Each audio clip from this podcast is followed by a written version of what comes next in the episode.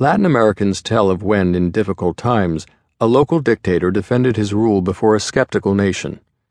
When I took office, he insisted, we stood on the brink of an abyss. But since then, we have taken a great leap forward. The bitter story circulated in the early 1980s as Latin Americans faced the worst debt crisis in their history. Beginning around 1970, the countries of the region had borrowed hundreds of billions of dollars from banks in North America, Europe, and Japan. The frenzied borrowing kept the economies going. Brazil built up the developing world's biggest industries. Mexico went from being an oil importer to a major oil exporter. Chile's Pinochet dictatorship spurred the rise of huge private conglomerates. The borrowing also drove speculative bubbles in finance and real estate but in these prosperous times, some disproportionate enthusiasm was understandable. In August 1982 came the great leap into the abyss.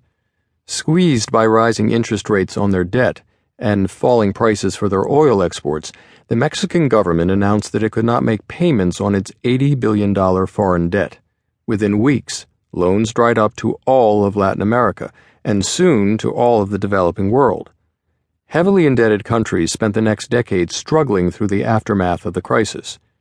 After 2001, Americans took a similar march toward their own indebted abyss. They borrowed trillions of dollars from foreigners and used the money for a national binge of consumption, financial excess, and housing speculation. Seven years later came the great leap off a financial cliff.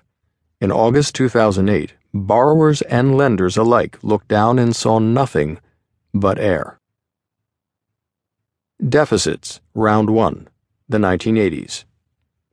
America started its journey to the brink almost 30 years earlier, when the country engaged in its first massive foreign borrowing of the modern era.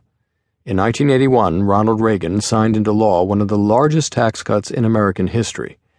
Over the next four years, the Economic Recovery Tax Act of 1981 reduced federal tax revenues by nearly half a trillion dollars, almost a trillion dollars in 2010 terms. Although it was clear that these tax cuts would immediately increase the government budget deficit, the Reagan administration argued that the tax cuts would soon pay for themselves and eliminate the deficits. The tax rate was too high, the argument went, so that reducing it would spur economic growth and the overall tax take enough to balance the budget. The idea was that there is a point at which the tax rate is so high that it actually discourages economic activity and reduces government tax revenues. The result would be a curve, with tax revenue rising up to the point where exorbitant taxes make the economy stagnate, after which point tax revenues start to fall. The curve was called a Laffer curve, after conservative economist Arthur Laffer, who is alleged to have drawn it on a paper napkin for Dick Cheney, Donald Rumsfeld, and some other Republican politicians in the 1970s.